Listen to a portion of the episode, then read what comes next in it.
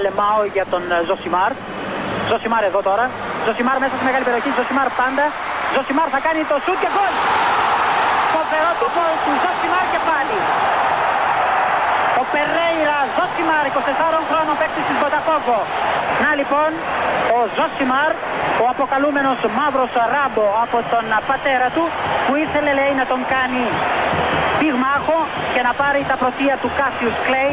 Τελικά ο ίδιος προτίμησε να γίνει ποδοσφαιριστής και πράγματι φαίνεται τελικά αυτός είχε το δίκιο.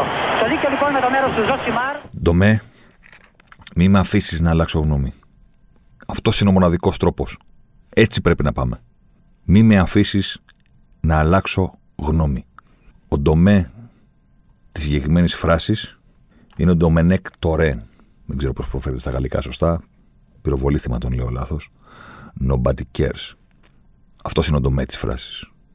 Αυτός που την είπε τη φράση ήταν ο Πόπ Γκουαρδιόλα. Στον βοηθό του. Μη με αφήσεις να αλλάξω γνώμη. Η ατάκα, η συγκεκριμένη, υπόθηκε πριν από 7 χρόνια. Όταν η Bayern ήταν στο αεροπλάνο, ψέματα δεν ήταν καν στο αεροπλάνο. Ήταν στο δρόμο της επιστροφής, ήταν ακόμα στον Περναμπέου, μετά τον πρώτο ημιτελικό του Champions League. Συζητούσαν οι δυο τους και πριν καν μπουν στο αεροπλάνο, ο Γκουαρδιόλα είχε ήδη αποφασίσει τι θα κάνει στη Ρεβάνς. Για όσους δεν το θυμούνται, στους ημιτελικούς του 14 η Ρεάλ του Αντσελότη υποδέχθηκε την Bayern και την νίκησε 1-0. Τότε ο Αντσελότη εμφάνισε για πρώτη φορά σε ένα τέτοιο μάτς τη Ρεάλ με 4-4-2. Κατάλαβε ο Ιταλός ότι η Ρεάλ δεν πρόκειται να πετύχει στο Champions League αν δεν πάρει τον Ρονάλντο από τα άκρα. Αν δεν τον στείλει στην επίθεση. 4-4-2 με Ίσκο και τη Μαρία στις πλευρές, τετράδα μέσων, Ρονάλντο κοντά στον Μπενζεμά, παπ 1-0. Πριν μπουν καν στο αεροπλάνο, ο Γκουαρδιόλα συζητούσε με τον ε, βοηθό του και το εξηγούσε τι θα κάνουν στη Ρεβάνς. Θα παίξουμε με τρεις πίσω. Τριάδα πίσω για να έχουμε ένα παίχτη παραπάνω να παίξει το δίδυμο που εμφάνισε η Ρεάλ και μας έβγαλε πρόβλημα. Τριάδα, γεμάτο κέντρο, κάτι μεταξύ 3-4-3 και 3-5-2. Αυτός είναι ο τρόπος. Η σημαντική ατάκα που τη μάθαμε από το βιβλίο ε, που κυκλοφόρησε του Μαρτί Περαρνάου το inside story της πρώτης σεζόν του Γκουαρδιόλα στην, ε, στο Μόναχο η ουσία δεν είναι το πλάνο του Γκουαρδιόλα. Η ουσία είναι το, αυτό που μαθαίνουμε είναι το τι άνθρωπος είναι από αυτήν την άτακα. Είναι ένας άνθρωπος που ξέρει τόσο καλά τον εαυτό του και τον τρόπο που λειτουργεί που την ώρα που καταστρώνει το πλάνο το ίδιο βράδυ κιόλα του πρώτου αγώνα, καταστρώνει το πλάνο για τη Ρεβάν, δεν ζητάει από το βοηθό του να του πει τι πιστεύει για το πλάνο. Το πλάνο είναι αυτό. Ζητάει από το βοηθό του να τον προστατεύσει από τον ίδιο του τον εαυτό. Και του λέει μη με αφήσεις στις μέρες που θα μεσολαβήσουν μη με αφήσεις να αλλάξω γνώμη. Αν παίζαμε τώρα τη Ρεβάνς, αυτό θα έπαιζα. Μέχρι να έρθει η Ρεβάν μπορεί να αλλάξω γνώμη. Μη με αφήσεις να το κάνω. Στις μέρες που μεσολάβησαν, ο Γκουαρδιόλα άλλαξε γνώμη. Ο συγγραφέας του βιβλίου υποστηρίζει ότι τον επηρέασε ο θάνατος του Βιλανόβα, αλλά και οι συνομιλίες που είχε με τους παίχτε της Bayern, που του πάνε ότι θέλουμε να επιτεθούμε στα βαβαρή, να τους κάνουμε, να τους δείξουμε κτλ. Κάπως μπερδεύτηκε, κάπου μέσα του θεώρησε ότι μια ομάδα που θέλει να επιτεθεί θα πάρει λανθασμένα τη δική του επιλογή να παίξει με τρεις. Θα θεωρήσει ότι είναι αμυντική. Και πήγε και τους είπε: Παίξτε σαν βαβαρή και κατέβηκε με 4-2-4. Κρό, Σβάι Στάιγκερ στο κέντρο. Στην πραγματικότητα κανένας δεν είναι κόφτης. Και μπροστά όλοι. Ρόμπεν Ριμπερί, ε, Μάτζουκιτ και Μίλλερ και έφαγε τέσσερα γκολ στο κήπεδο του. Όχι μόνο δεν ανέτρεψε το 1-0, αλλά αγωνιστικά ξεφτυλίστηκε σε εκείνον τον ημιτελικό, τον πρώτο του μακριά από τη Βαρκελόνη, τον πρώτο τους ως προπονητής, χωρίς να είναι στον πάγκο της Μπαρτσελώνα. Έκανα λάθος, έκανα εντελώς λάθος, είναι ένα επικό φιάσκο μια απόλυτη καταστροφή, το μεγαλύτερο λάθος της καριέρας μου ως προπονητής, μονολογούσε ο Γκουάρδιολα. Μετά τη Ρεβάνς, μετά το 0-4 στο Μόναχο. Πέρασα όλη τη σεζόν αρνούμενος να παίξω 4-2-4, όλη τη σεζόν. Και αποφάσισα να το κάνω απόψε στο, στο σημαντικότερο παιχνίδι της σεζόν. Απόλυτο φιάσκο.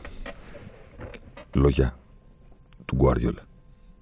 Ταξιδεύουμε 7 χρόνια.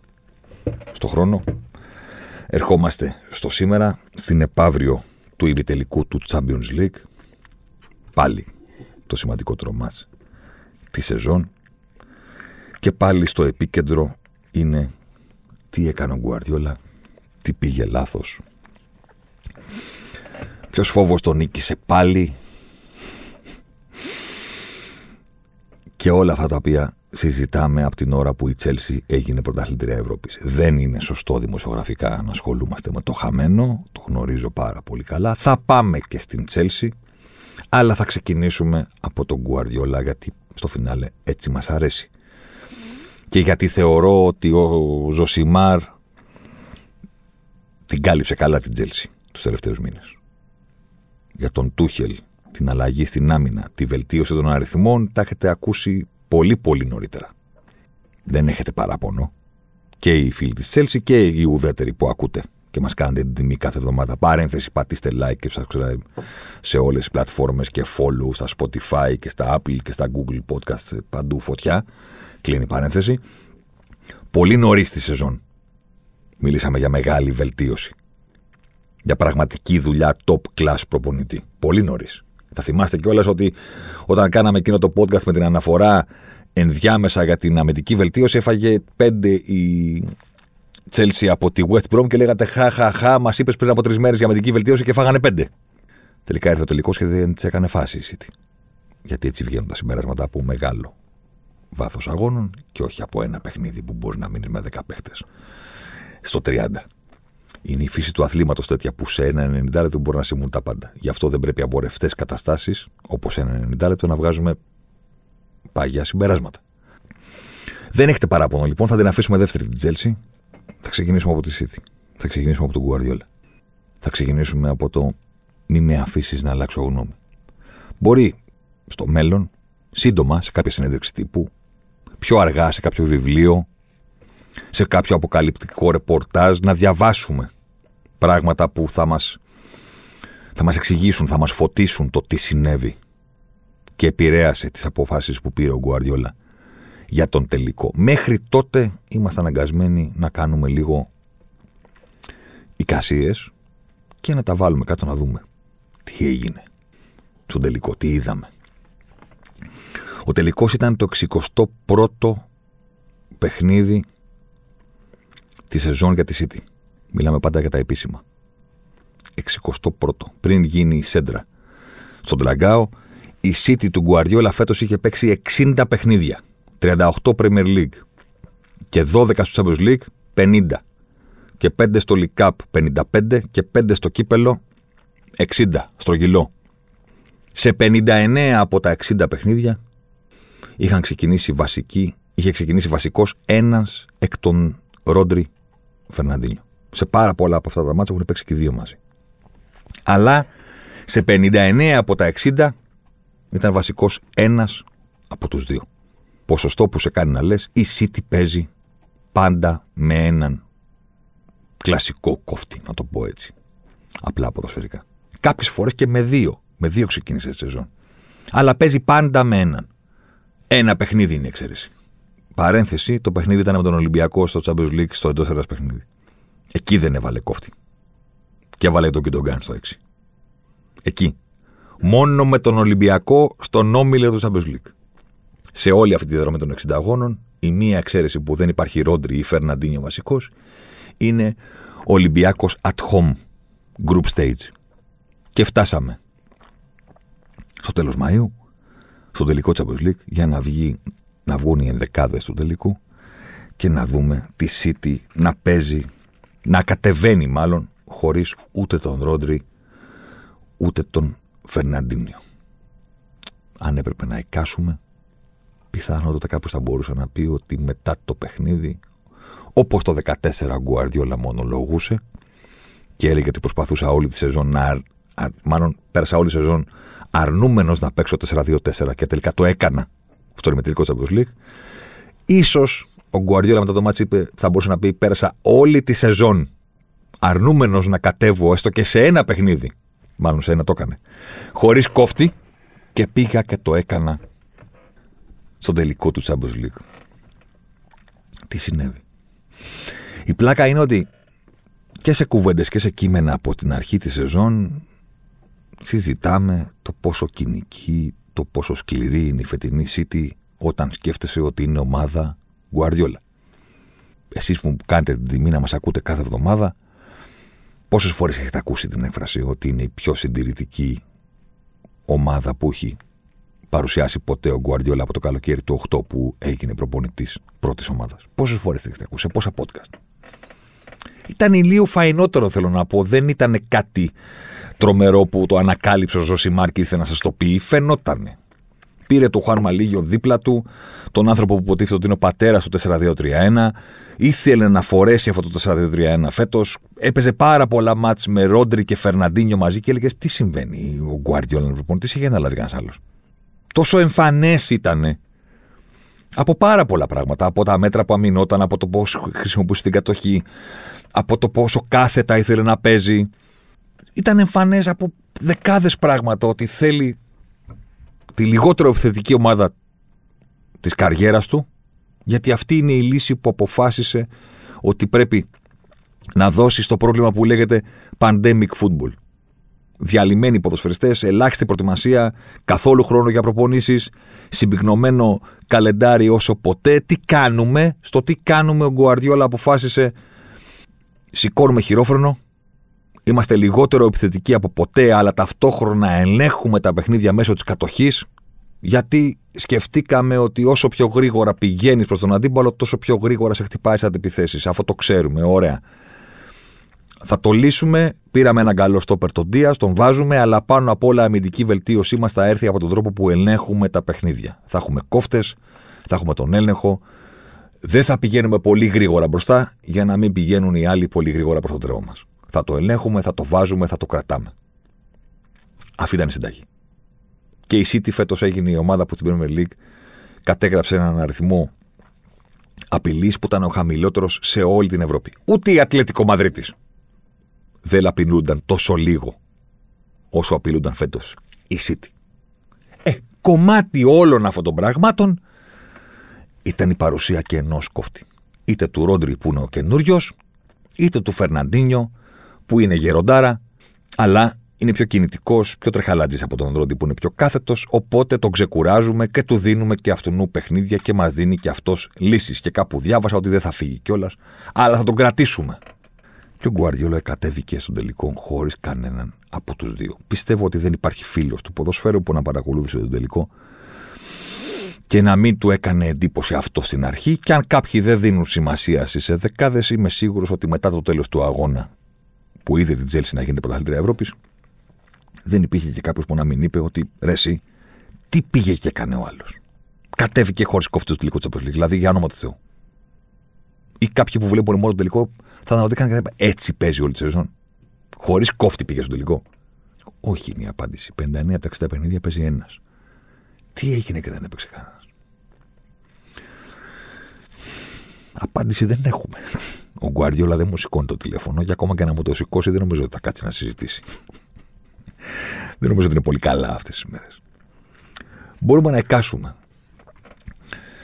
Οι σκέψεις που έχω να καταθέσω είναι ότι δεν διαφωνώ σε τίποτα όσον αφορά το τι πήγες και κάνες. Απλώς έχω την αίσθηση ότι ο Γκουαρδιόλα προσπαθούσε να λύσει το πρόβλημα του πώς θα παίξει την Τσέλσι. Την περιέγραψε πολύ καλά πριν από το τελικό. Δεν ξέρω αν είδατε και το βίντεο που κυκλοφόρησε στα social. Για την τριάδα της άμυνάς της και το πόσο κοντά είναι οι δύο ακραίοι μπακ. Για το πόσο κοντά είναι η μέση, ο Ζορτζίνιο και ειδικά ο Καντέ. Για τον τρόπο που είναι πολύ καλά θωρακισμένοι. Έχουν τους δύο ακραίους μπακ για να απορροφούν την πίεση. Όταν πας να τους πιέσεις κεντρικά, βγάζουν την μπάλα στα πλάγια και απορροφούν σε εκείνους τους χώρους την πίεση και μετά σε χτυπάνε στην κόντρα με την ταχύτητα που έχουν. Σιγά τα ΟΑ. Θέλω να πω, δεν είναι η πρώτη ομάδα που είναι σκληρή πίσω από την μπάλα και μπορεί να σε χτυπήσει στην κόντρα που αντιμετωπίζεις στην καριέρα του ο Γκουαρδιόλα. Όλη τη ζωή κάτι τέτοιο πρέπει να νικήσει. Αφού πάντα αυτός έχει την μπάλα, ε, πάντα ένας τέτοιος αντίπαλος υπάρχει από πίσω, από πίσω. Είτε τη λένε Ατλέτικο, είτε τη λένε Τσέλσι. Είναι μια ομάδα που είναι πολύ καλή στο να περιμένει και πολύ καλή στο να χτυπάει στην κόντρα. Τακτικά όμως τώρα δεν του βγαίνει το πράγμα. Τα έχασε τα μάτς που έπαιξε με την Τσέλσι. Και στο πρωτάθλημα και στο κύπελο. Κάτι έπρεπε να κάνει. Το πρώτο πράγμα που επέλεξε ήταν να βάλει το Στέρλινγκ, παρότι έχει παίξει τη σεζόν και χωρίς φόρ και χωρίς ακραίο. Τέτοιο ακραίο. Ε, στα παιχνίδια του Champions League. Μπερνάντο Σίλβα, Ντε Μπρόινε, οι δύο που παίζουν υποτίθεται φορ στο 4-4-2, υποτίθεται. Ο Μαχρέζ στο ένα άκρο, ο Φόντεν στο άλλο και πίσω τους Ρόντρι με Γκιντογκάν. Θεώρησε ότι πρέπει να βάλει έναν από αυτούς που έχει παραγκωνίσει και επέλεξε το Στέρλινγκ. Πρώτον, δεν του βγήκε το Στέρλινγκ, ήταν άθλιος, αλλά η λογική πίσω από αυτό ήταν νομίζω να κρατήσει τόσο πολύ απασχολημένο τον Ρις Τζέιμς στην πλευρά της Τσέλσι, ούτως ώστε να μην μπορούν από εκεί να του φύγουν, να μην υπάρχει υποστήριξη ε, από ακραίο μπακ στην τριάδα της επίθεσης της Τσέλσι. Για να το κάνει αυτό, κάποιον έπρεπε να βγάλει. Και κατέληξε τελικά να βγάλει τον κόφτη του, διότι δεν ήθελε να βγάλει τον Κιντογκάν. Οπότε έγινε όλο αυτό το ντόμινο που τους διέλυσε όλους. Ο Φόντεν ήρθε κεντρικά, εκεί που δεν μπορούσε να προσφέρει με τον ίδιο τρόπο που προσφέρει όταν έχετε τα πλάγια. Ο Ντεμπρόινε δεν, δεν είχε δίπλα του παίχτη με τον οποίο θα μπορούσε να συνεργαστεί. Ο Μαχρές βγήκε τελείως εκτός τελικού, ήταν σαν να μην έπαιζε. Ο Μπερνάτο Σίλβα και ο Γκιντογκάν σχεδόν το ίδιο. Ένα ντόμινο καταστροφής στην πραγματικότητα. Οι σκέψεις μου είναι κάπω. συμφωνούν με αυτά που διαβάζω, αλλά διαφωνούν στη, στην τοποθέτηση της ευθύνης. Η αίσθηση είναι ότι η, Chelsea είχε, η City είχε αμυντικό πρόβλημα επειδή έπαιξε χωρίς κόφτη. Η δική μου αίσθηση είναι ότι είχε επιθετικό πρόβλημα από αυτή τη διάταξη. Την επίθεση της χάλασε. Με το να μην έχει ή το Ρόντρι ή το Φερναντίνιο στο κέντρο του γήπεδου. Γιατί χάλασε τον Κιντογκάν, χάλασε τον Ντεμπρόινε, τους χάλασε όλους. Επιθετικά νομίζω ότι την είδα χειρότερη από αυτή την αλλαγή. Όχι αμυντικά. Αμυντικά η City υπέφερε από την ταχύτητα του Βέρνερ και από τον τρόπο με τον οποίο στην πραγματικότητα ο Χάβερτς και ο Βέρνερ είχαν πάντα ένα-δύο εναντίον δύο. Από αυτό υπέφερε. Δεν θα της το έλυνε ο Ρόντρι. Δική μου άποψη. Ο Ρόντρι θα την έκανε να έχει καλύτερο έλεγχο και να κυκλοφορεί καλύτερα την μπάλα στην επίθεση. Το πρόβλημα όταν η μπάλα ταξίδευε προς την ταχύτητα του Βέρνερ που μπορεί να μην σκόραρε, αλλά αυτός ανακάτεψε τη City, δεν θα το έλυνε ο Ρόντρι. Δεν, δεν πήγαινε κάθετα με την μπάλα κάτω η Τσέλσι. Να περνάνε το κέντρο και να λες: Πού είναι ρε παιδιά κάποιος να τους κόψει; Δεν έκαναν αυτό ταξίδευαν την μπάλα προς την επίθεση. Και εκεί έβγαινε συνέχεια ένα δύο, δύο εναντίον δύο.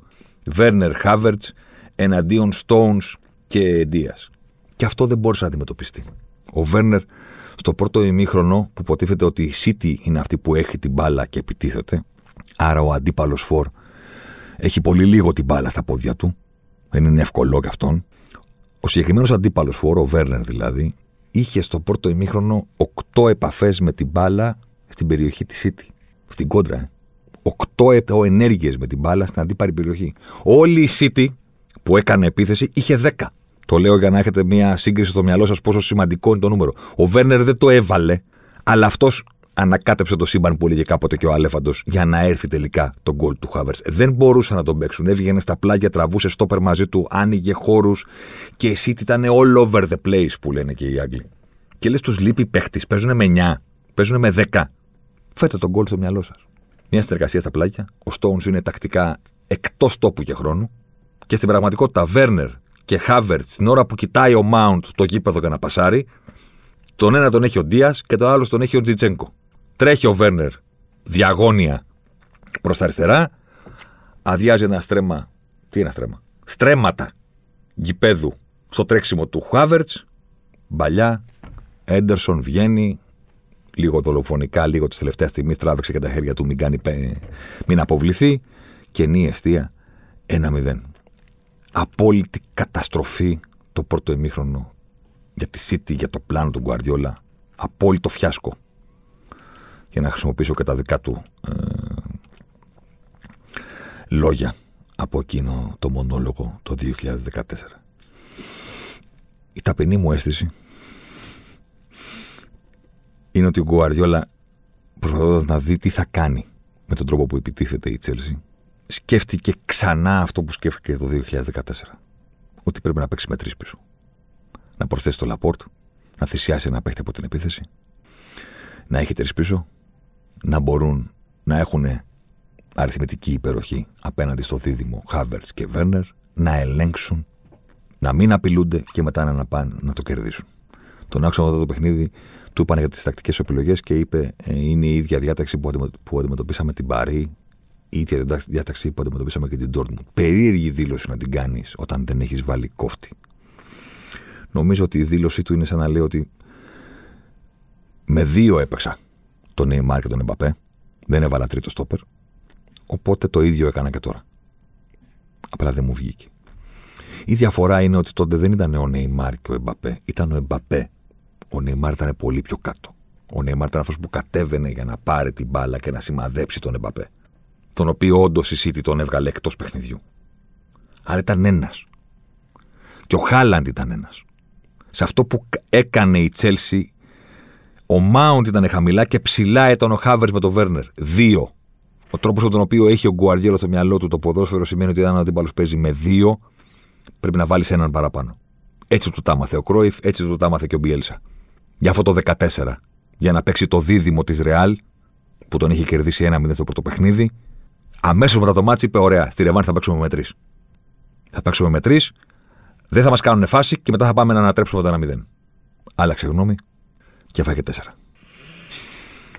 Η ταπεινή μου αίσθηση είναι ότι ναι, τα διέλυσε όλα το γεγονός ότι δεν έπαιξε με κόφτη, αλλά τον επηρέασε περισσότερο στην επίθεση γιατί επηρέασε τον Γκιντογκάν, τον Ντε Μπρόινε και τον Φόντεν και τον Μάχρε παρά για την άμυνα. Στην άμυνα δεν θα άλλαζε κάτι το γεγονός ότι θα έπεσε ο Ρόντρι. Πάλι δύο με δύο θα του τρέχανε. Δεν θα προλάβαινε ο Ρόντρι και σιγά την ταχύτητα που έχει. Σιγά την ταχύτητα που έχει. Και δεν είναι ότι το ανέτρεξαν κάθετα. Long ball. Στο long ball η λύση θα ήταν να παίξει με τρεις. Εγώ ποντάρω τα λεφτά μου, ο ταπεινός από το στούντιο που ηχογραφούμε, το Ζωσιμάρ, στο κτίριο της 24 Media. Από εδώ λέω ότι είμαι σχεδόν βέβαιος ότι σκέφτηκε να παίξει με τρεις. Και σκέφτηκε πιθανότατα ότι πάλι θα κάνω κάτι που δεν έχω κάνει τις προηγούμενες φορές, οπότε δεν θέλω να στείλω την ομάδα, στην ομάδα μου αυτό το μήνυμα, οπότε δεν θα το κάνω και θα κάνω κάτι άλλο. Με λίγα λόγια, μπερδεύτηκε ξανά με λίγα λόγια, το overthinking δεν τον κέρδισε γιατί ο αντίπαλος τον κέρδισε. Η Τσέλση τον κέρδισε. Ο Τούχελ τον κέρδισε. Ο Καντέ τον κέρδισε. Αλλά ο ίδιος του εαυτός έδωσε το πρώτο χτύπημα. Δηλαδή, η πρώτη μπουνιά ήρθε από το δικό του χέρι. Πώς είναι το Βέγκο, δηλαδή που κάνει το χέρι, έτσι και χτυπά στο πρόσωπό σου, Τσάρλι Τσάπλιν. Η πρώτη μπουνιά στο πρόσωπο όταν μπήκε στο ring την έδωσε ο ίδιος. Ζαλίστηκε και μετά είπε Τσέλση, ωραία, έλα. Μπαπ, μπαπ, ευχαριστούμε πολύ. Μόνος του μπήκε ζαλισμένος. Διάβαζα πριν από μερικούς μήνες, πότε ήταν, έγραφε ο σπουδαίο Τζόναθαν Βίλσον στον Guardian. Νομίζω ότι ήταν ένα κείμενο για το Μουρίνιο. Ε, αλλά είχε έτσι συνολικές αναφορές. Και έλεγε ότι. Τελείως μη ποδοσφαιρικό σχόλιο. Τελείως. Έλεγε ότι οι, οι μεγάλες περσόνες, οι, οι διάσημοι, όπως λέμε στην Ελλάδα, να το πω έτσι, ε, κάποια στιγμή στην καριέρα τους και μετά, από κάποια στιγμή στην καριέρα τους και μετά, γίνονται λίγο καρικατούρες του δημόσιου εαυτού τους. Σταματάνε να υπηρετούν το μυαλό τους και τη δουλειά τους και υπηρετούν περισσότερο την, την περσόνα που έχουν φτιάξει. Έλεγε, ας πούμε, ο Βίλσον ότι κάποια στιγμή ο Βενγκέρ σταμάτησε να σκέφτεται όπως και αυτόταν και σε κάθε πρόβλημα που, που του παρουσιάζονταν στην πραγματικότητα έδινε την απάντηση σκεπτόμενος, ωραία, ποιο είναι το πιο βενγκέρ πράγμα που μπορώ να κάνω; Ποιο είναι αυτό που με χαρακτηρίζει περισσότερο; Ποια επιλογή θα υπηρετήσει περισσότερο την περσόνα μου που έχω σαν βενγκέρ και όχι την προπονητική μου διαδικασία; Ο Μουρίνιο το ίδιο. Νομίζω το έχετε καταλάβει. Δηλαδή κάθε φορά, σε κάθε συνέντευξη τύπου, σε κάθε επιλογή ενδεκάδα, σε κάθε χειρονομία, πλέον υπηρετεί την περσόνα του Μουρίνιο. Ποιο είναι το πιο Μουρίνιο πράγμα που μπορώ να πω; Αυτό συμβαίνει στους προπονητές του μεταξύ γιατί δεν είναι παίχτε να μιλήσουν με τα γκολ τους. Φτιάχνετε μια περσόνα που αφορά το πώς χειρονομούν, το πώς μιλάνε στις συνεντεύξει τύπου, που δεν είναι η δουλειά τους αυτό το κομμάτι. Η δουλειά τους είναι κάθε μέρα στο προπονητικό κέντρο. Αλλά και δεν τους βλέπουμε. Βλέπουμε μόνο το άλλο κομμάτι. Και αποφασίζουμε ότι Γκουαρδιόλα, Μουρίνιο, Κλοπ, Τούχελ, Σιμεώνε είναι αυτό που βλέπουμε. Ενώ είναι το 1% της δουλειάς τους εκείνη τη στιγμή. Κι όμως, τους χαρακτηρίζουμε από αυτό. Και όταν γίνονται διάσημοι και μεγάλοι και σπουδαίοι στο μυαλό μας, μετά θέλουμε να συνεχίσουν να υπηρετούν αυτή την, αυτή την περσόνα, αυτή την καρικατούρα, το avatar, τον μπροστινό. Σύμφωνα με τον Wilson, ούτε ο Γκουαρδιόλα έχει ξεφύγει από αυτόν τον κανόνα. Όλο ένα και περισσότερο τα τελευταία χρόνια, εγώ κάνα και, κάναμε και ένα podcast εδώ έτσι, που εστίασε μία, σε κάθε χρονιά το τι έχει κάνει και αν όντως έχει κάνει κάποιο έγκλημα όταν αποκλείστηκε στο Champions League και αν ήταν άτυχος. Σας τα είπα ποια είναι η δική μου άποψη για κάθε χρονιά από την Παρσελώνα και μετά. Αλλά τα τελευταία ειδικά χρόνια όλο ένα και περισσότερο μας αναγκάζει να λέμε ότι Oops, you did it again. Κάτι σκέφτηκες πάλι γιατί δεν μπορείς να σταματήσεις τον εαυτό σου από αυτή τη διαδικασία γιατί τελικά υπηρετείς περισσότερο την περσόνα του Γκουαρδιόλα από το τακτικό μυαλό του Γκουαρδιόλα. Κάπου τα, προηγούμενα, τα λάθη των προηγούμενων χρόνων σε έχουν κάνει πλέον κάποτε παρουσίαζε κάθε φορά κάτι διαφορετικό. Τώρα θες να το παρουσιάσεις και σκέφτεσαι μήπως τελικά να μην το ξανακάνω γιατί κάθε φορά μου λένε ότι το κάνω και δεν πετυχαίνει.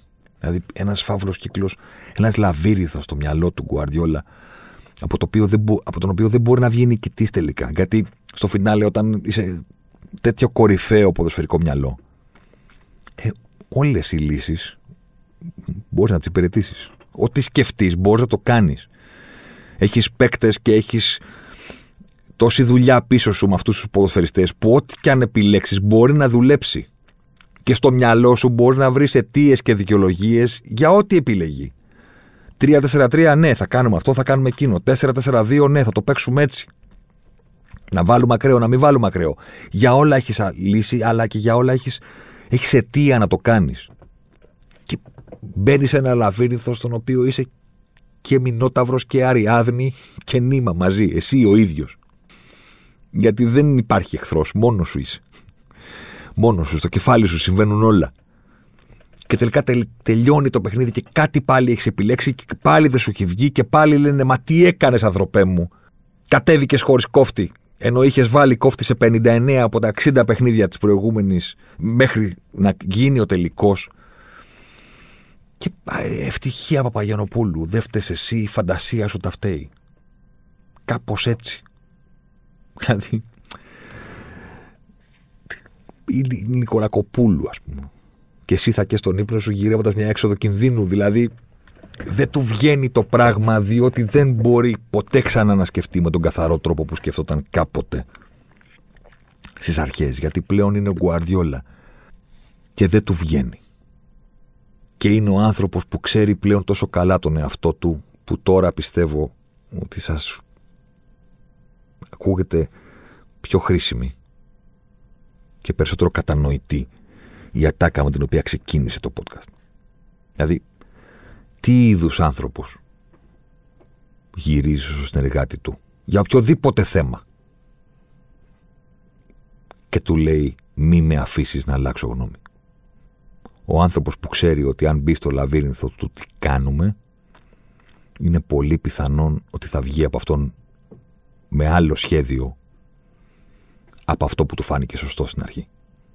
Αυτός ο άνθρωπος γυρνάει στο συνεργάτη του και του λέει μη με αφήσεις να αλλάξω γνώμη. Αυτός που ξέρει τόσο καλά τον εαυτό του που λέει το βρήκα και ο oh μαν στις μέρες που μεσολαβούν είναι πάρα πολύ πιθανό να το σκεφτώ και να το αναλύσω τόσο πολύ που τελικά να κάνω κάτι άλλο. Οπότε φίλε μου, συνεργάτη μου, μη με αφήσεις να αλλάξω γνώμη. Πώς είναι εκείνο το επεισόδιο στο The Office που είναι, έχει ανοίξει ο Μάικλ Σκότ τη δική του εταιρεία και πάνω που είναι έτοιμος να χρεοκοπήσει μαθαίνει από το Jim ότι θέλουν να τον εξαγοράσουν από την Dunder Mifflin οπότε σώνεται. Το μόνο που χρειάζεται να κάνει είναι να πάει στο meeting και να μην τους πει ότι χρεοκοπεί να τους αφήσει να πιστεύουν ότι ο μόνος τρόπος είναι να του εξαγοράσουν πίσω την εταιρεία. Και έχουμε το πλάνο που μπαίνουν σε σανσέρ και λένε πάμε, πάμε πάνω για το meeting να μας εξαγοράσουν και να σωθούμε. Και ανοίγει το σανσέρ στο επόμενο όροφο. Και είναι ο Μάικλ Σκότ στα γόνατα και λέει: Πω, δεν το πιστεύω. Θα... Φοβάμαι ότι θα τους πω ότι έχουμε χρεοκοπήσει. Φοβάμαι ότι θα τα καταστρέψω όλα. Δεν λέω τον Guardiola, Μάικλ Σκότ, εντάξει, μην τρελαθούμε. Αλλά είναι αυτό. Είναι αυτός που ξέρει τόσο καλά τον εαυτό του, που ξέρει πώς θα σαμποτάρει ο ίδιος τον εαυτό του με έναν τρόπο. Και τελικά ο Γκουαρδιόλα έκανε αυτό. Σαμπόταρε τον εαυτό του. Είτε αν πιστεύετε ότι πρέπει να βάλει κόφτη, είτε αν συμφωνείτε μαζί μου ότι δεν είναι το κόφτη το πρόβλημα. Ήταν ότι πρέπει να παίξει με τρεις. Συν το Ρόντρι, ναι, ok. Okay. Αλλά το βασικό πρόβλημα ήταν να παίξει με τρεις. Για να έχει πιο ψηλά τους μπακ του και να τους καρφιτσώσει πάνω στους ακραίους μπακ της Τσέλσι και να αφήσει μετά τους υπόλοιπους να βγάλουν το φίδι από την τρύπα. Μπορεί να μην το έβαζε με ευκολία, δεν είπα κάτι τέτοιο. Θα ήταν πολύ δύσκολο να νικήσει την Τσέλσι ούτως ή άλλως, αλλά δεν θα κινδυνεύει διαρκώς να το φάει. Και αν έχεις αυτό, κάποια στιγμή θα τη βρεις στην άκρη στην επίθεση και θα τον πάρει στο τελικό. Από τα πρώτα 10 λεπτά φαίνονταν ότι η Τσέλσι, όποτε πετάει την μπάλα μπροστά, κάτι κάνει. Από τα πρώτα 10 λεπτά. Αυτό ήταν το ανησυχητικό για τον θεατή. Όχι το αν μπορούσε η City να κάνει φάση. Αυτό θα ήταν δύσκολο. Τελικός είναι στο φινάλε. Δεν θα είναι και εύκολο. Το πρώτο όμως για την ομάδα που θέλει να κερδίσει παίζοντας με την μπάλα, με την πρωτοβουλία, με την κατοχή, είναι να μην απειλείται. Και μπροστά θα το βρούμε. Αν πρέπει να κάνουμε αλλαγή, αν δεν δούλευε η διάταξη, αν πρέπει να μπει φορ, αν θα πρέπει να βάλουμε τον Ζεζούς, αν θα πρέπει να βάλουμε τον Αγουέρο, να μετακινήσουμε λίγο τον Ντεμπρόινε, αυτά θα προκύψουν στην πορεία. Το πρώτο είναι να μην απειλούμαστε. Και από τα πρώτα 10 λεπτά έλεγες ρε, εσύ, μία μπαλιά μπροστά εκεί και ένα κοντρόλ του Βέρνερ και άλλοι πατάνε περιοχή. Δεν βγαίνει αυτό, θα το φάνε. Το έφαγαν και έχασαν. Το τι έγινε στο δεύτερο μήχρονο. Ε, μετά τους έγινε πιο σκληρό, διότι έχασαν τον Φερναντίνιο σε αυτή την πολύ δυσάρεστη σκηνή. Και ήταν ο τρόπος του παιχνιδιού να πει: Πεπ, τα κάνεις μαντάρα, βρέθηκες να χάνεις, τώρα χρειάζεται να τροπή. Πάρει και μια σφαλιάρα στο Ζοβέρκο. Να χάσεις τον κορυφαίο σου δημιουργό σε σετ παιχνίδι. Άρα, άρα δεν θα το βάλεις κιόλας. Ευχαριστούμε πολύ. Να σε καλά. Για το δεύτερο μήχρονο δεν φταίει. Τα κάνει όλα χάλια στο πρώτο. Πάμε και στους νικητές. Το είπαμε και σε προηγούμενα podcast. Η Chelsea είναι η ελληνική ομάδα της Premier League, η ομάδα της Προεδράρας, η ομάδα που αλλάζει προπονητή κατευθείας. Δεν τα σκεφτόμαστε τα πράγματα. Η ομάδα που έχει πάει σε τρεις τελικούς Champions League με υπηρεσιακό προπονητή. Και είπαμε κατά τη διάρκεια της σεζόν ότι η διαφορά είναι ότι αυτή τη φορά έβαλε τον καλό προπονητή στην αλλαγή. Το 2012 που το πήρε, είχε έναν τακτήσιαν. Εντάξει, δεν ήταν επίπεδου Τούχελ, αλλά είχε πάρει μια τέτοια επιλογή στον πάγκο της με τον Άντρες Βιλασμπόα και τον έστειλε για να βάλει ένα club legend, Τάκη Λεμονή, τον Τιματέο, το Τιφυλακούρι, Στέλιο Μανολά. Τώρα είχε μια τέτοια περίπτωση στον πάγκο της, είπε αντίο στον ηθοποιό Φρανκ Λάμπαρτ και έβαλε τον top class Τόμα Τούχελ στη θέση του. Η άλλη διαφορά με το 12, την, άλλη, την τελευταία φορά που η Chelsea πήρε το Champions League, την πρώτη δηλαδή, γιατί τώρα ήταν το δεύτερο, είναι ότι τότε ήταν το αντίο. Τότε ήταν η τελευταία φουρνιά, στην τελευταία της ευκαιρία. Ήταν η ομάδα που φτιάχτηκε το καλοκαίρι του 4, όχι ίδια ακριβώς, με πολλές προσθήκες και αλλαγές, ναι, προφανώς. Αλλά ήταν αυτοί που κυριάρχησαν στην Premier League, που έδωσαν τα πάντα για να κάνουν την Τζέλση και πρωταθλήτρια Ευρώπης. Έφτασαν κοντά το 8 και το έχασαν με το πιο σκληρό τρόπο που μπορεί να φανταστεί ποτέ κανένας. Στον τελικό του 12 και εκεί που πίστεψαν όλοι ότι αυτή η ομάδα δεν θα το πάρει και θα πρέπει να φτιαχτεί μία άλλη, στο τέλος της στους τίτλους τέλους, λίγο πριν γραφτεί το The End, πήγαν και το πήραν. Έφυγαν στο λιοβασίλεμα με το Champions League. Το αντίο. Τροκμπά, Λάμπαρτ, Ιβάνοβιτ, Όμπι Μίκελ, Τέρι, ναι, εννοείται. Πήγε full kit wanker. Πήγε και φόρεσε επικαλαμίδη και ζουτσάκι για να πάει να φωτογραφηθεί. Για να μην βλέπουν τις φωτογραφίες σε 10 χρόνια και τον βλέπουν και καταθυμούνται ότι δεν έπαιξε στο τελικό. Ήθελε να παραστήσει ότι έπαιξε. Όλο αυτό το γκρουπ παιχτών, ο Μάτα κτλ. κτλ. Και έφυγαν στο Βασίλεμα. Τώρα υπάρχει διαφορά. Τώρα η Τσέλσι έρχεται. Ξεκινάει με το Champions League. Δεν καταλήγει με αυτό. Όχι μόνο λόγω του προπονητή που δεν είναι ε, διματέο, λόγω του γκρουπ ε, των παικτών. Λόγω του γεγονότος ότι μιλάμε για ομάδα που έχει τα καλύτερα της χρόνια μπροστά της. Δεν είναι πίσω της. Εντάξει, ο Καντέ με το Ζορζίνιο είναι 28-29. Ε, ο Βέρνερ είναι 24. Και ο Αθλικουέτα, παλιά φουρνιά, αρχηγός είναι 31. Ο Βέρνερ είναι 24. Ο Μάουντ είναι 21. Ο Πούληση που πήγε αλλαγή είναι 21. Ο Έμπραχαμ που έμεινε στον πάγκο είναι 22. Ο Κρίστενσεν που μπήκε στη θέση του Τιάγκο Σίλβα είναι 24. Ο Ρέντιγκερ είναι 27. Υπάρχουν κι άλλοι. Ο Τσίλιγουολ είναι 23. Ο Χότσον Οντόι είναι 19. Να δούμε τι θα γίνει στην καριέρα του. Ο Ρις Τζέιμς, που είναι Ρις Τζέιμς και αυτό και εγώ τον λέω Ρις Τζέιμς, γιατί είναι από αυτούς που δυστυχώς θα τους ακούμε, τους speaker, να τους λένε με όλο το όνομα τεπώνυμο και να μην λένε James για κάποιο λόγο. Λες και υπάρχει κι άλλος James στο γήπεδο, θα τους μπερδέψουμε. Είναι 20. Ο Χάβερτς είναι 21. Έρχονται. Είναι μπροστά τους τα πράγματα. Μέχρι να δούμε την πορεία της Τσέλσι με τον Τούχελ μόνιμο και σε πλήρη σεζόν, με προετοιμασία και όλα αυτά τα πράγματα, με μεταγραφές, θα δούμε. Έχουμε ακόμα, όρεξη να έχουμε. Θα δούμε. Μέχρι τότε, και επειδή ξαναλέω την είπαμε, τη συζητήσαμε την Τσέλσι σε προηγούμενα podcast, ίσως τώρα θα πρέπει να μην εστιάσουμε στον Τούχελ, στη δουλειά που έκανε, στο top class roster και σε όλα αυτά τα πράγματα και να εστιάσουμε στον Εγκόλο Καντέ. Τον, το θύμα των στερεοτύπων. Διότι είναι θύμα των στερεοτύπων ένας μέσος σαν και αυτόν που ακόμα και τώρα είμαι σχεδόν βέβαιος ότι οι περισσότεροι που μας ακούτε τον θεωρείτε απλά ένα φοβερό καταστροφέα, ένα φοβερό destroyer. Πολύτιμο, είμαι σίγουρος ότι θα σας έχει πείσει για την αξία του, για το πόσο σημαντικός είναι, αλλά ε, destroyer. Ναι, όχι. Όχι. Ο άνθρωπος είναι φοβερά ικανός και με την μπάλα στα πόδια. Ο άνθρωπος είναι φοβερά ικανός στο να την κουβαλάει. Δεν είναι Ινιέστα, ok, okay, δεν είναι Τσάβι. Αλλά τελείωσε το Champions League και η Chelsea είναι πρωταθλήτρια Ευρώπης και man of the match σε ημιτελικό, ημιτελικό, τελικό είναι ο Καντέ. Ούτε ο Τσάβι και ο Ινιέστα δεν το έχουν πετύχει και δεν λέω ότι είναι καλύτερός τους. Λέω όμως ότι είδαμε ένα Champions League που man of the match σε ημιτελικό, ημιτελικό και στα δύο παιχνίδια και στον τελικό ήταν ο Καντέ. Και αν ήταν Βραζιλιάνος ή άλλη εθνικότητα, χωρίς να λέω ότι οι Γάλλοι δεν είναι η γαλαζοαίματη του ποδοσφαιρού είναι, αλλά έχει αυτό το παρουσιαστικό, είναι κοντούλης, ένα 69, έχει αυτό το χαμόγελο. Δεν είναι σταρ, δεν πανηγυρίζει, δεν χορεύει, δεν κάνει τέτοια πράγματα που ε, τον περνάμε. Τον περνάμε και παρότι τον βλέπουμε. Τον βλέπουμε διαρκώς. Κάνει τη Λέστερ πρωταθλήτρια.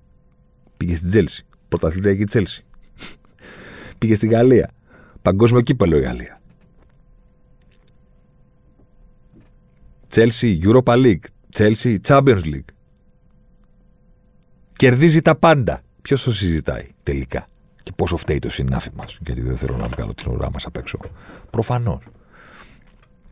Ο τύπος φτιάχνει τα στερεότυπα, ο τύπος τα υπηρετεί και τα βάζει και στο μυαλό του κόσμου και σου λέει ναι, μωρέ, ο Καντέ, destroyer κτλ. Φοβερός, φοβερός, ναι, δεν, δεν αντιλέγω. Αλλά καταστρέφει το παιχνίδι. Τι καταστρέφει το παιχνίδι. Τελείωσε τον τελικό και δεν του πήρανε το μια φορά την μπάλα. Dispossessed που λένε στα στατιστικά zero times. Ούτε μία φορά. Ούτε μία. Με τη Real τελείωσε ο πρώτος ημιτελικό, ήταν ο πρώτος του παιχνιδιού σε τρίπλες. 4 στις 4. Ναι, δεν είναι τριμπλερ. Δεν θα πω αυτό Δεν είναι De Αλλά πόσο πρέπει να υποκληθούμε σε κάποιον ο οποίος είναι ο απόλυτος destroyer αυτή τη στιγμή, καταπίνει όλα τα χιλιόμετρα, κερδίζει τις μπάλες χωρίς να κάνει foul, χωρίς να κάνει tackling, όρθιος. Και ταυτόχρονα τρέχει με την μπάλα. Δεν τη χάνει. Τη δίνει. Πατάει στην επίθεση.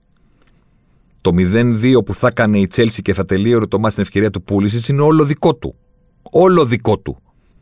Οπότε, μήπως θα έπρεπε να μην λέμε απλώς ότι είναι υποτιμημένο σαν destroyer στο παιχνίδι και σαν μέσος που καταστρέφει, αλλά είναι υποτιμημένο συνολικά διότι είναι συγκλονιστικός ποδοσφαιριστής.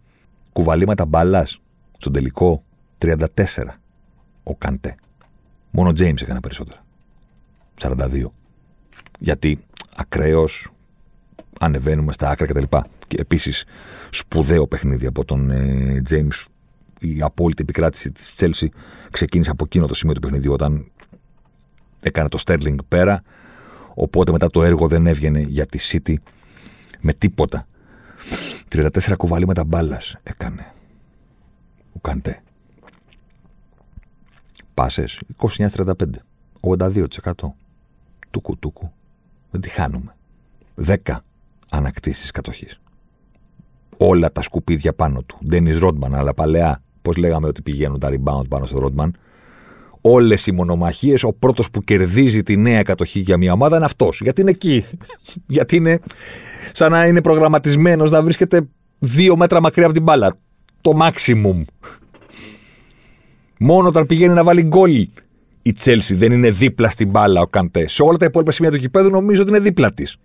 Ότι τον έχουν κολλήσει με κάποιο τρόπο. Θα σας πω ένα νούμερο εκπληκτικό τώρα.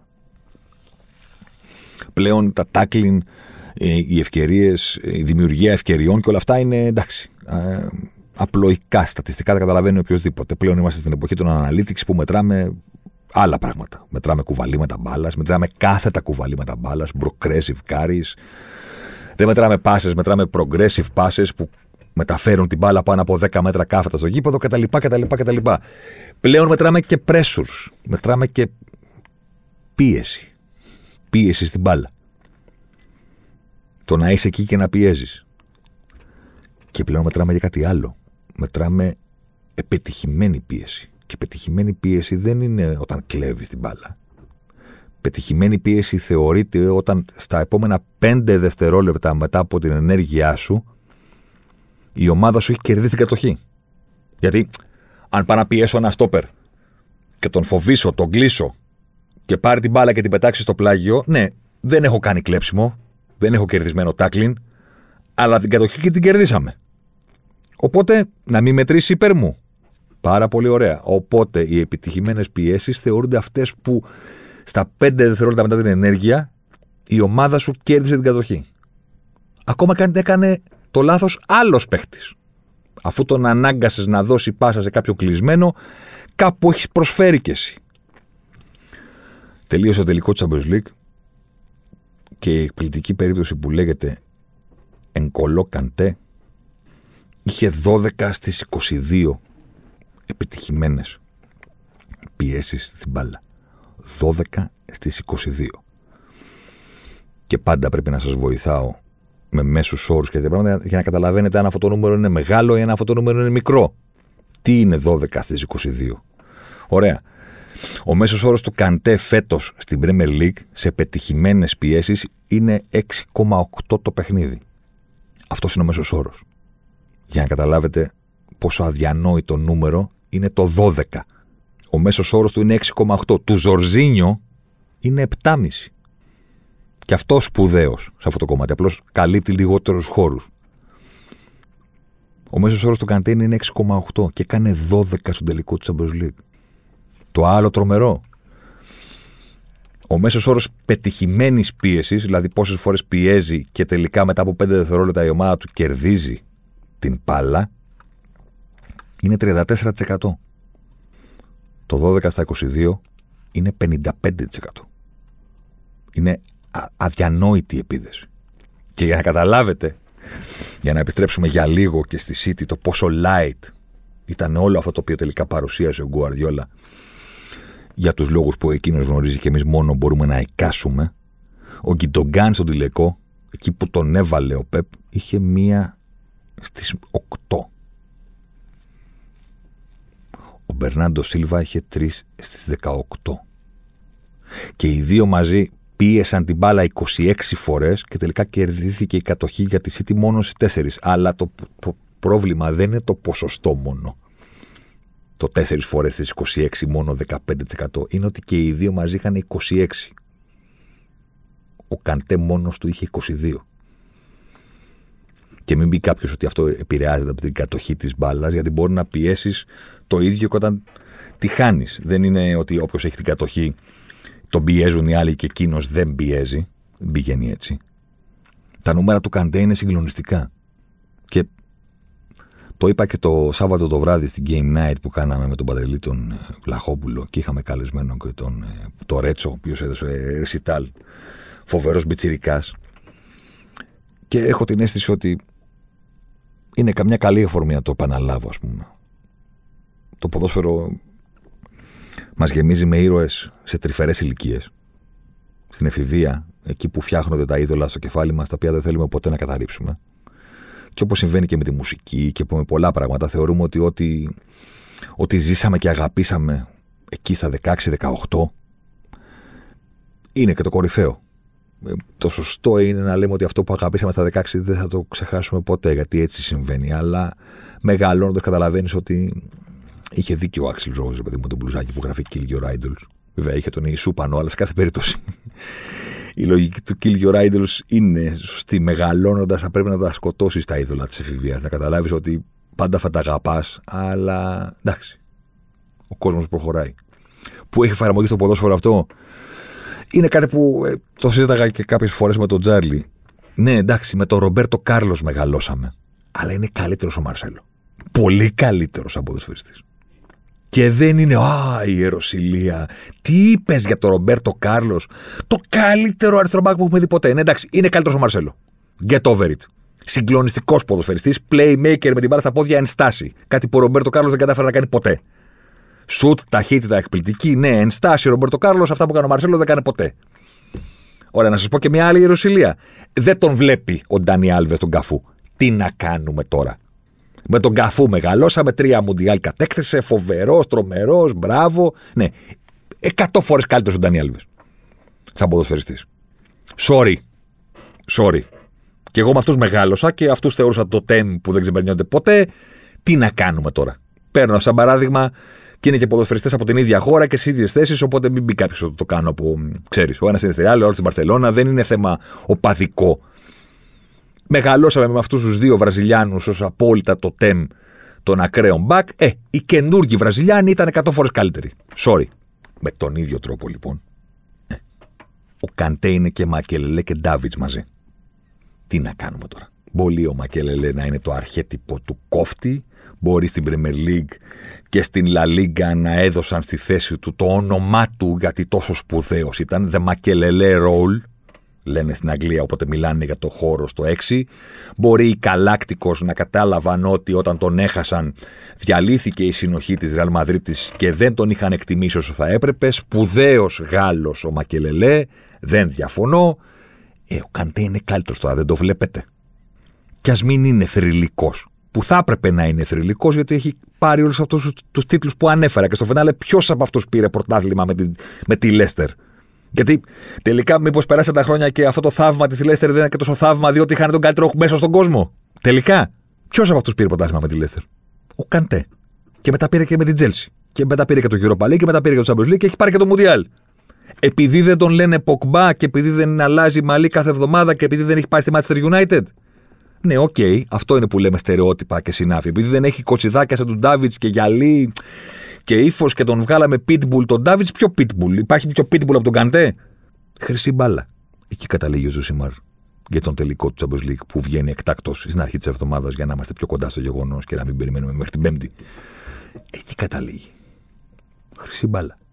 Τι άμα πάρουν και το Μουντιάλ, ποιος θα την πάρει; Ποιος θα την πάρει; Δεν τους πάτησε στον τελικό του Champions League. Δεν ήταν MVP στους δύο ημιτελικούς και στον τελικό της κορυφαίας της Ελληνική Οργάνωσης. Έγινε κάτι άλλο; Αν πάρουν και το Euro, που δυστυχώς ή ευτυχώς αυτές τι διοργανώσεις καθορίζουν και τη χρυσή μπάλα, ποιος πρέπει να την πάρει δηλαδή; Εγκολοκατέ. Και ας μην την πάρει, ας είναι στο πόντιουμ. Α είναι στους υποψήφιους. Α δούμε το χαμόγελό του ξανά και ας καταλάβει ο κόσμος του ποδοσφαίρου ότι δεν είναι δυνατόν. Κάτι γίνεται λάθος αν αυτός ο ποδοσφαιριστής μέχρι τα 22 του 23 δεν έχει παίξει ποτέ στην πρώτη κατηγορία. Κάτι γίνεται λάθος στην αξιολόγηση. Και στο μάτι που εμπιστευόμαστε στου σκάουτ παναθεμάτου. Και ίσως θα πρέπει όλο ένα και περισσότερες ομάδες να εμπιστεύονται τα analytics όπως το έκανε η Λέστερ και είπε αυτός είναι. Αυτός και χαμπάρι δεν έχετε πάρει οι υπόλοιποι και εσείς ξοδεύετε εκατομμύρια να παίρνετε κάτι κόβασης και να κάθονται στον πάγκο. Αυτόν θα πάρουμε και θα τους δαγκώνει. Και τους δαγκώνει.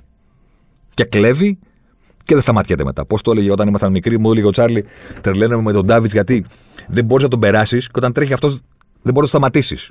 Φίλε Τσάρλι, σε χαιρετώ από μακριά. Θα σε πάρω και τηλέφωνο μόλις τελειώσω να σου πω ότι τότε ήταν ο Ντάβιτ, τώρα είναι ο Καντέ. Δεν τον περνάς και μόλις τρέχει με την μπάλα, δεν τον σταματάς.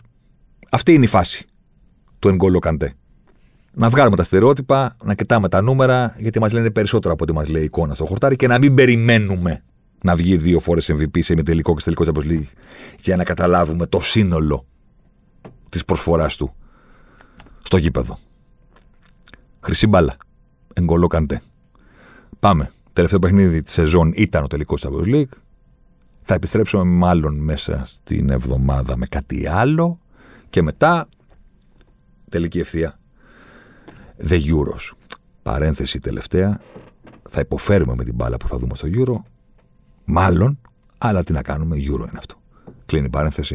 Να είστε καλά. Αλεμάω για τον ε, Ζωσιμάρ. Ζωσιμάρ εδώ τώρα. Ζωσιμάρ μέσα στη μεγάλη περιοχή. Ζωσιμάρ πάντα. Ζωσιμάρ θα κάνει το σουτ και γκολ. Φοβερό το γκολ του Ζωσιμάρ και πάλι. Ο Περέιρα Ζωσιμάρ, 24 χρόνων παίκτη της Μποτακόβο.